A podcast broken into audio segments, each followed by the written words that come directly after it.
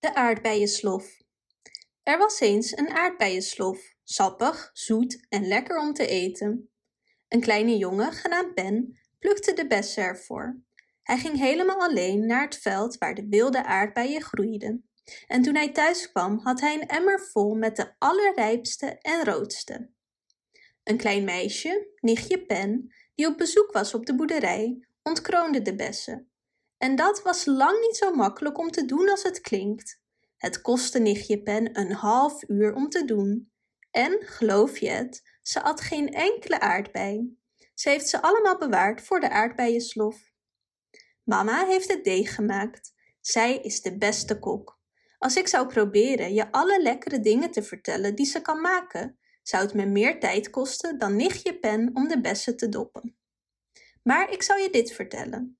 Als er één ding was dat ze het liefste maakte, dan was het zeker de aardbeienslof.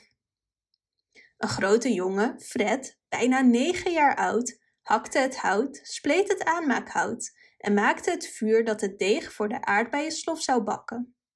Hij had zelf een bijltje en de manier waarop hij hout kon hakken was gewoon verbazingwekkend.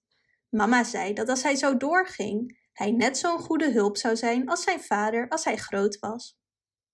Vader was aan het werk toen de slof werd gemaakt. En toen hij thuis kwam om te eten, zei niemand er een woord over. Ze vertelde hem niet eens dat er een toetje was.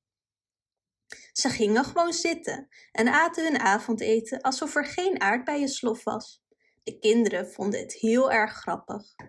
Vader wist er niets van, maar na een tijdje zei hij: De wilde aardbeien zijn rijp. Wie wil er wat gaan halen voor een aardbeienslof?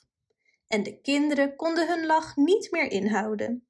Ze lachten en lachten, totdat mama wist dat ze het geheim geen minuut langer konden bewaren.